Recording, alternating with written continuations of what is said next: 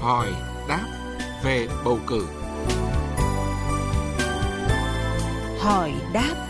về bầu cử.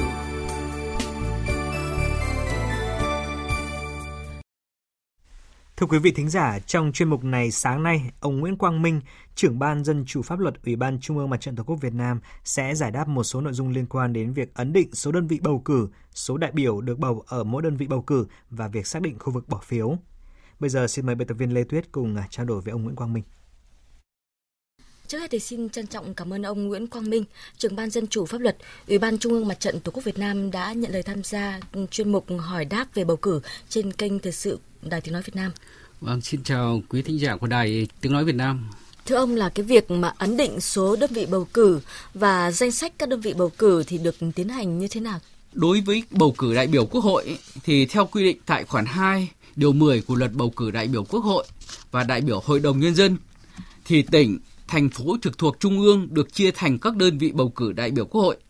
Số đơn vị bầu cử, danh sách các đơn vị bầu cử và số lượng đại biểu Quốc hội được bầu ở mỗi đơn vị bầu cử đại biểu Quốc hội được tính căn cứ theo số dân và do Hội đồng bầu cử quốc gia ấn định theo đề nghị của Ủy ban bầu cử ở tỉnh, thành phố trực thuộc Trung ương và được công bố chậm nhất là 80 ngày trước ngày bầu cử. Thế còn đối với bầu cử đại biểu Hội đồng Nhân dân thì theo quy định tại khoản 3 điều 10 của luật bầu cử đại biểu Quốc hội và đại biểu Hội đồng Nhân dân thì số đơn vị bầu cử đại biểu Hội đồng Nhân dân cấp tỉnh, cấp huyện, cấp xã, danh sách các đơn vị bầu cử và số lượng đại biểu được bầu ở mỗi đơn vị bầu cử thì sẽ do Ủy ban bầu cử ở cấp đó ấn định theo đề nghị của Ủy ban Nhân dân cung cấp và được công bố chậm nhất là 80 ngày trước ngày bầu cử.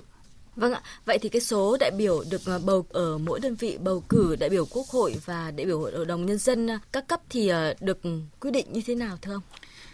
Tại cái khoản 4 điều 10 của luật bầu cử đại biểu Quốc hội và đại biểu Hội đồng Nhân dân thì cũng đã quy định rất rõ là mỗi đơn vị bầu cử đại biểu Quốc hội thì được bầu không quá 3 đại biểu. Còn mỗi đơn vị bầu cử đại biểu Hội đồng Nhân dân thì được bầu không quá 5 đại biểu. Vâng, và ông có thể nói rõ hơn là cái khu vực bỏ phiếu là gì và việc xác định cái khu vực bỏ phiếu được thực hiện như thế nào ạ? Khu vực bỏ phiếu là phạm vi địa lý hành chính có số dân nhất định. Việc chia khu vực bỏ phiếu mang ý nghĩa kỹ thuật nhằm tạo điều kiện thuận lợi cho cử tri thực hiện cái quyền bầu cử của mình. Chính vì vậy, khu vực bỏ phiếu có phạm vi hành chính nhỏ hơn đơn vị bầu cử. Thông thường thì các khu vực bỏ phiếu được thành lập theo các đơn vị hành chính ở cơ sở như xã, phường hoặc thôn, tổ dân phố, khu phố.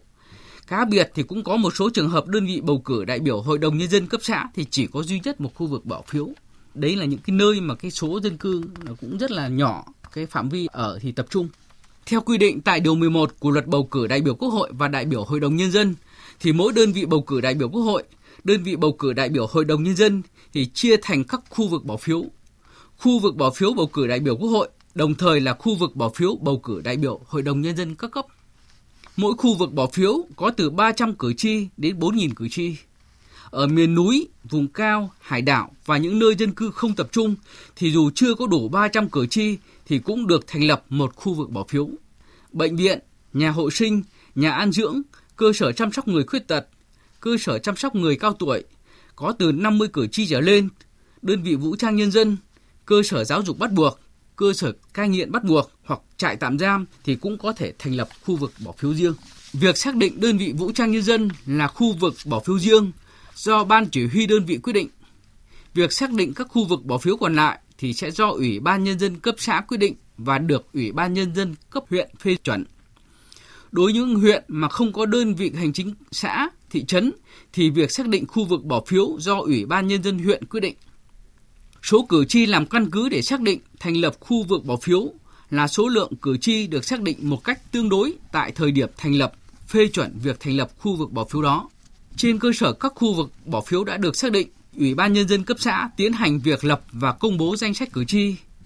Sau khi danh sách cử tri đã được công bố, nếu có cử tri ở nơi khác chuyển đến và đăng ký bỏ phiếu tại địa phương, thì Ủy ban Nhân dân bổ sung tên cử tri vào danh sách cử tri và số cử tri này thì được tính vào tổng số cử tri của khu vực bỏ phiếu đó khi lập biên bản kết quả kiểm phiếu. Trường hợp cử tri bị xóa tên trong danh sách cử tri, cử tri đã được chứng nhận đi bỏ phiếu ở nơi khác thì không được tính vào tổng số cử tri của khu vực bỏ phiếu. Xin à, trân trọng cảm ơn ông về cuộc trao đổi.